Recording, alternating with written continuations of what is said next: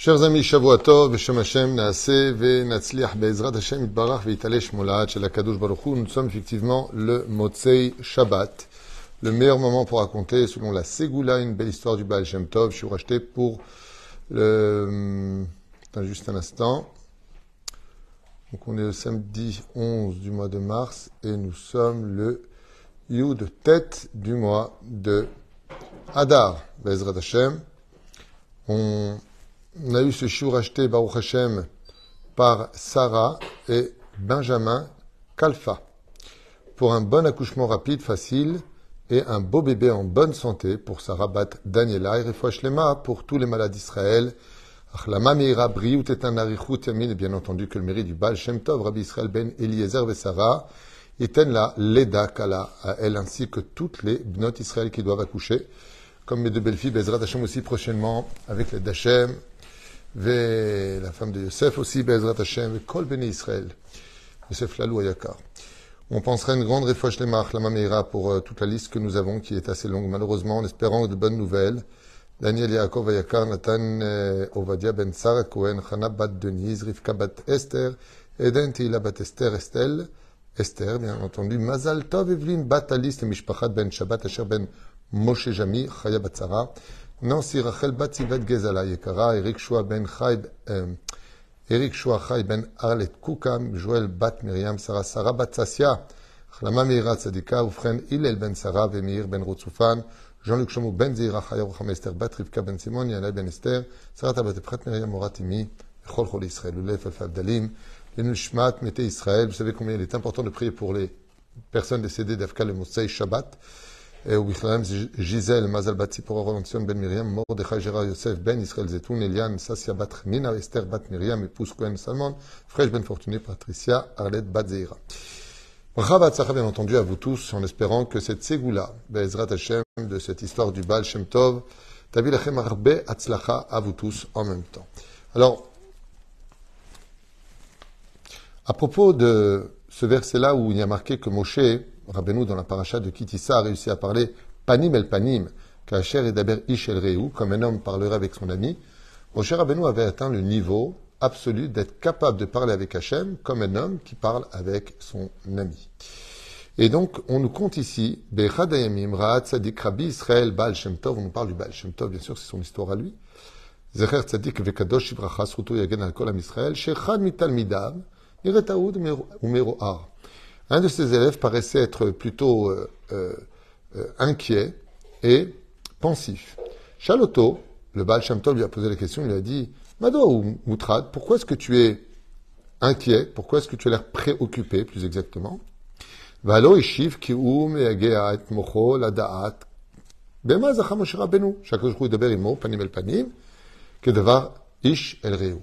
Et donc, l'élève du Baal lui a répondu si vous voulez savoir à quoi je pense, God arabe, enfin pourquoi j'ai l'air inquiet, ou plutôt pourquoi j'ai l'air plutôt pensif, c'est parce que je me demande quel mérite Moshe Rabbeinu, qui était un grand tzaddik, tout ce qu'on veut, mais il y a eu beaucoup de tzaddikim qui ont atteint des niveaux extraordinaires, mais ils n'ont pas eu le mérite de parler panim el panim avec Akadosh Baruch Hu. Et le Baal Shem lui a dit, Sodekata, tu as raison. Il lui a répondu comme ça, car le verset nous dit, Videber Adonai el Moshe, mida keneged mida étant donné qu'Akadosh Baruchou parle à Moshe, Moshe lui parle, Klomar, Meachar chez Moshe Rabbeinu, Iktin et Atzmo Be'anava Meruba, étant donné que Moshe Rabbeinu, lui dit le Baal n'a jamais dit moi j'ai fait, n'a jamais tenu compte de ses valeurs, s'est toujours fait passer pour quelqu'un qui n'avait rien à voir avec les compliments qu'on lui faisait. Il se sentait tellement transparent à tout. Son humilité était tellement extrême, mais tellement naturelle, qu'il était tellement vide de lui que Dieu a pu s'installer totalement en lui. À l'image de ce qu'on va dire plus tard, Moshe iktin et atzmo be'anava meruba. Moshe Rabbeinu, ce qui lui a donné le mérite d'être si proche de Dieu, de parler panim el panim, c'est que c'était quelqu'un qui ne criait pas, qui n'insultait pas, qui ne disait pas, comment tu m'as parlé? Il n'y avait pas de tu, il n'y avait pas de moi, il n'y avait pas de je chez Moshe Rabbeinu. Ad Kedekar, un qui disait Venachnouma. Et qu'est-ce que nous sommes? Explique le Baal Shem Tov.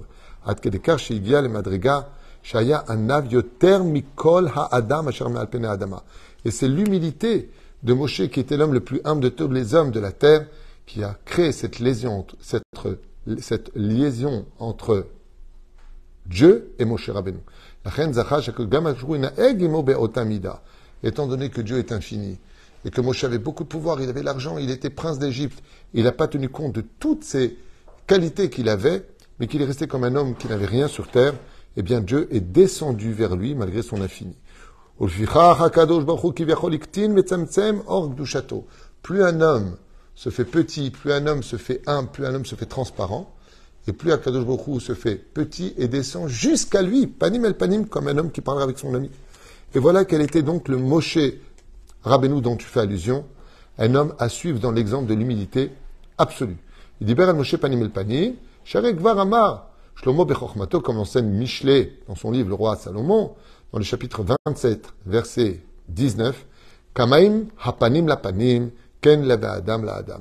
Tout comme le reflète le visage de l'homme qui le regarde, eh bien le cœur se reflète dans le cœur de l'autre. Quelqu'un qui aime vraiment Dieu, quelqu'un qui est vraiment anave, quelqu'un qui est vraiment humble et qui est sincère, ça fait en sorte que Dieu soit humble avec lui, soit sincère avec lui, verroulé. Et donc, comme ça, il rapporte ici combien il est important d'avoir de l'humilité. Et là, il y a une très belle histoire du Baal Shem Tov qui nous a été racontée tout à l'heure pendant Seudah Shlichit par notre ami Ilan Tal, que je voudrais vous rapporter à la suite de cette question qui a été posée à ce fameux élève. Euh, Medjibouche, où vivait le Baal Shem Tov, vivait aussi un couple. C'est une histoire que j'avais entendue en réalité il y a plus de 15 ans et qui a été racontée tout à l'heure, donc ça m'est revenu vraiment à l'esprit. Hum, cette histoire-là, elle paraît un petit peu Walt Disney, je vous dis franchement, mais en réalité, elle accompagne parfaitement la réponse du Baal Shem Tov à son élève au préalable. Le couple avait beaucoup de moyens, ils avaient tout ce qu'ils voulaient, mais une fois de plus, il manquait l'essentiel. La plus grande bracha d'un homme, ce sont ses enfants. Alors je dis souvent, j'arrive pas à comprendre que des parents puissent maudire leurs enfants, alors que la plus grande bracha d'un homme, c'est ses enfants. Et donc eux, malheureusement, n'avaient pas d'enfants, et ils sont partis voir le Baal Shem Tov avec des larmes de sang, lui suppliant de les bénir, d'avoir un Ben Zachar, d'avoir un fils qui puisse avoir, posséder, faire grandir Bezrat Hashem, comme le demande la religion et la Torah. Le Baal Shem Tov leur a dit écoutez, en ce qui concerne l'âme qui doit venir chez vous, je vais vous bénir pour avoir l'enfant, mais à une seule condition. Et la condition que je vous demande va être très bizarre et très spéciale. Mais ne prenez pas à la légère mes paroles. Je vais vous demander Ezrat Hashem, de ne jamais faire poser les pieds de cet enfant à même le sol, jusqu'à l'âge de ses trois ans. Le père et la mère écoutent et ils ne comprennent pas vraiment les intentions du Baal Shem Tov. Ça veut dire quoi ne pas poser les pieds? Il dit Nahon, Bezrat Hashem, dans neuf mois, vous allez accoucher d'un beau garçon et je vais vous bénir pour ça. Mais attention, vous avez les moyens de pouvoir garder et faire en sorte que cet enfant ne pose pas les pieds par terre jusqu'au moment de son khalaké, la coupe de cheveux à l'âge de 3 ans. Promettez-le moi. Et les parents vont s'engager dire si c'est ça le prix à payer, bon, on acceptera. Vadaï. Le Baal les a bénis. Et neuf mois plus tard, on a entendu des cris de joie dans la maison. Un bel enfant venait d'accoucher.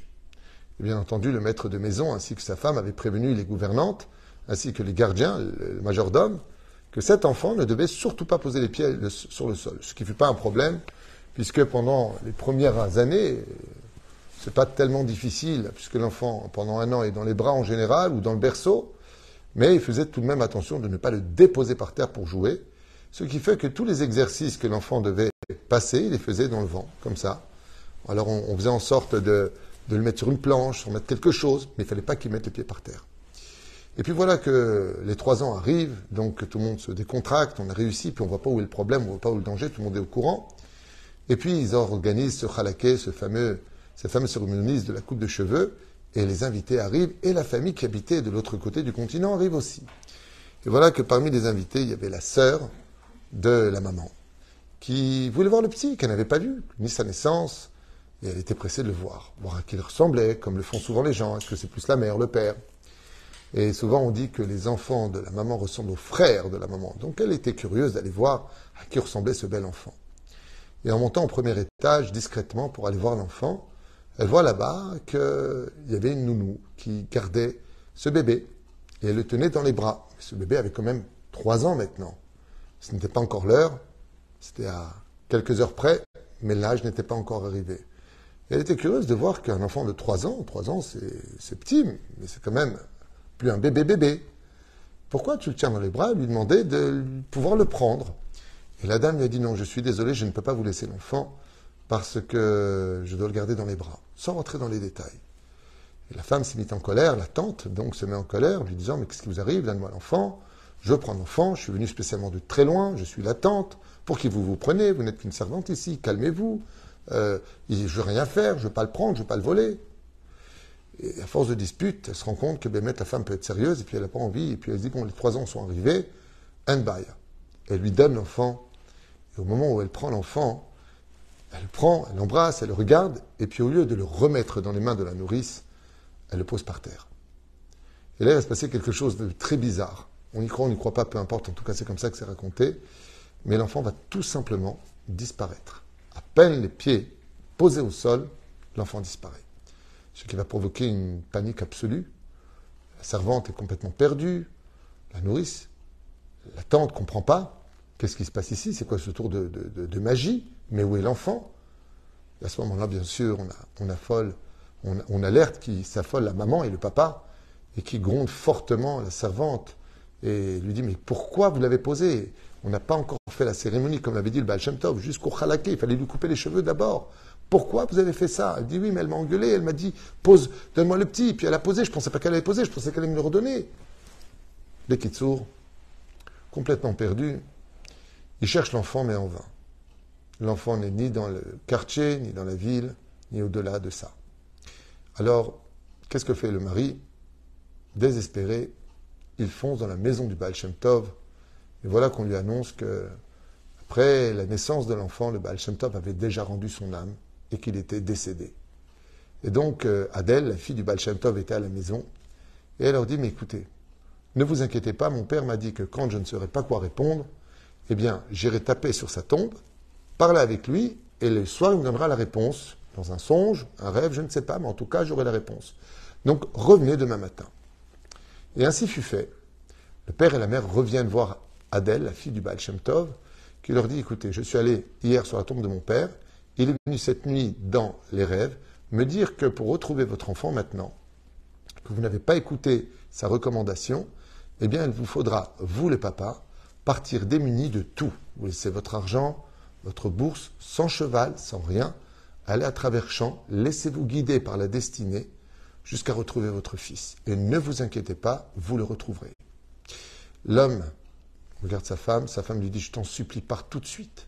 Sans hésiter, il se démunit de tout et prend la route.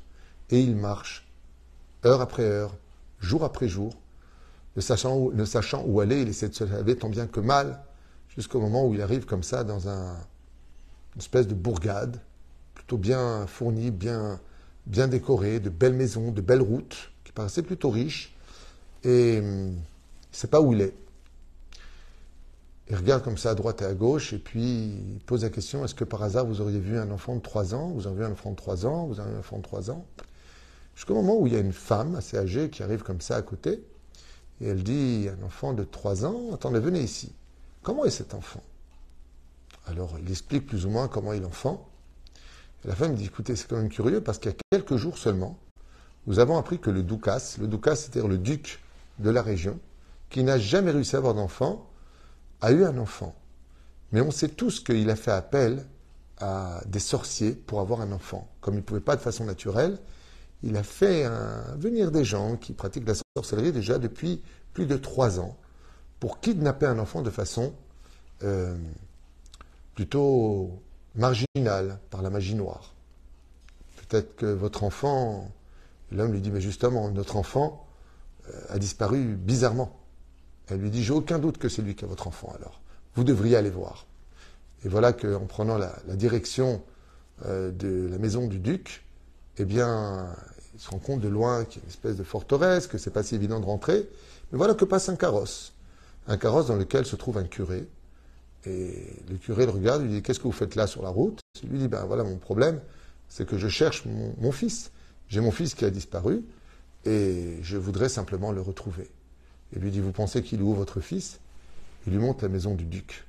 je suis certain qu'il est chez lui, puisque lui n'a jamais réussi à avoir d'enfant, et que j'ai entendu qu'il aurait eu un enfant par stratagème. Et lui dit, ben, ça tombe bien, car je me rends chez lui. Alors montez avec moi dans le carrosse, ainsi donc vous pourrez pénétrer la première porte et la deuxième porte gardée par ses gardes. Et ainsi fut fait. Il rentre dans le carrosse, très gêné d'être à côté d'un homme d'église, lui qui est juif et pratiquant. Et voilà que pour chercher son fils Pikwach Nefesh, il rentre. Et donc euh, le duc voit un curé avec un beau visage, ce qui a l'air sympathique. Et il lui dit Ah, vous êtes venu bénir mon fils. Je suis très content de vous voir. Il faut lui faire le baptême absolument. Et commence à parler avec lui. Et là, le curé lui dit Oui, mais j'ai quand même une question à vous poser. Cet enfant, d'où vient-il? Et là, le, Ducas, le, duc le regarde en lui disant d'un regard assez sévère Mêle-toi de tes affaires. Tu n'es pas là pour ça. Fais ce que tu as à faire, baptise-le, mets-le dans l'eau, et puis je te donnerai une bonne somme d'argent et passe ton chemin. À ce moment-là, il lui dit Non. J'ai besoin d'abord de savoir d'où vient cet enfant. Alors on fait venir l'enfant. Et là, le Ducas lui demande de bien vouloir le bénir et de le baptiser. À ce moment-là, le curé, ne tenant pas du tout compte de ce que dit le duc, qui a risqué sa vie, dit au duc, vous savez, quand on veut une bénédiction dans la vie, il faut que les choses viennent de la droiture. Et moi, ce que je propose, c'est que comme vous ne voulez pas me répondre, j'aimerais, s'il vous plaît, demander à l'enfant qui il est. L'enfant était très jeune et il présente comme ça l'étranger qui était le père juste à côté du duc le duc le regarde en se demandant qui il est. Il pensait que c'était quelqu'un qui accompagnait le curé. Et le curé dit à l'enfant Qui est ton père des deux? L'enfant était plutôt terrifié de la conduite du duc, qu'il avait déjà menacé et qu'il avait fait comprendre, mais en même temps lui donner de l'amour, mis en confiance. Il avait un peu déséquilibré l'enfant, mais l'enfant, dès qu'il vit son père, s'écria C'est lui mon père. Et là, le duc était très gêné.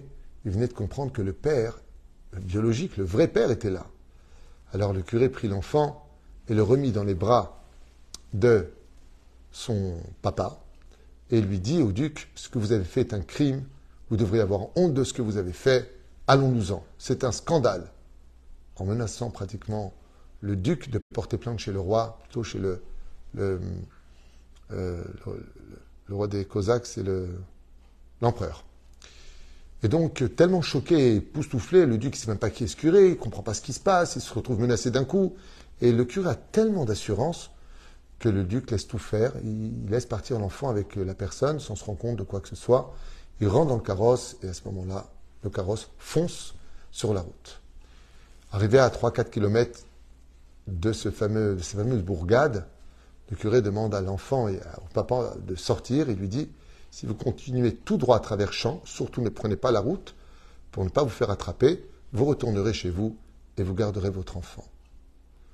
Et très surpris, le, papa lui dit, mais excusez-moi, vous m'avez aidé du début à la fin.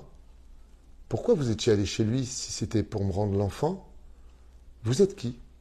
À ce moment-là, le curé le regarde et avant de disparaître, de disparaître sous ses yeux, il lui dit Tu sais, le Baal Shem Tov, même mort, il peut faire beaucoup de miracles. Le carrosse ainsi que le curé lui-même disparaissent sous les yeux de ce papa. À ce moment-là, en continuant son chemin, il y a une chose que n'a pas raconté Ilan dans l'histoire c'est que le carrosse du curé, le vrai curé qui devait aller bénir l'enfant, passa exactement à ce moment-là pour aller rejoindre le château du duc et convertir l'enfant. Il avait juste devancé pour récupérer l'enfant et le remettre à son papa légitime. Là, on voit que, comme l'a expliqué le Baal Shem Tov à propos de mon cher Abenou, qu'est-ce qui a provoqué, quelle est la chance, quelle a été le, le, la ségoula, le remède de mon cher Abenou de Panim el Panim C'était son humilité, que Medaber Ish el Reu, comme un homme qui parle avec son ami. Et comme elle avait dit Rabbi Moshe Deri, Tzadik Kadosh Ibracha, où un jour je lui ai dit que Vodarav, c'est quelqu'un de humble, mais quand vous partirez de ce monde, qu'est-ce qu'on va devenir? Et la réponse qu'il m'avait donnée, c'est la même réponse que le Baal Shem Tov avait donnée à cet homme. Si, de là où je suis, je parle avec Hachem pour faire des miracles, dans le sens où je prie pour vous, je prie pour que lui ait un enfant, que lui se marie, qu'il ait une bonne parnassa, alors à côté de lui, là-haut, ce sera encore beaucoup plus facile. Et c'est ce qu'a répondu le curé qui a été envoyé par le Baal Shem Tov de façon comme un ange pour sauver cet enfant Il lui a dit, les tzadikim, même après la mort, ils peuvent faire encore des miracles. Et tout ça, c'est dû à quoi? À l'humilité du Baal Shem Tov.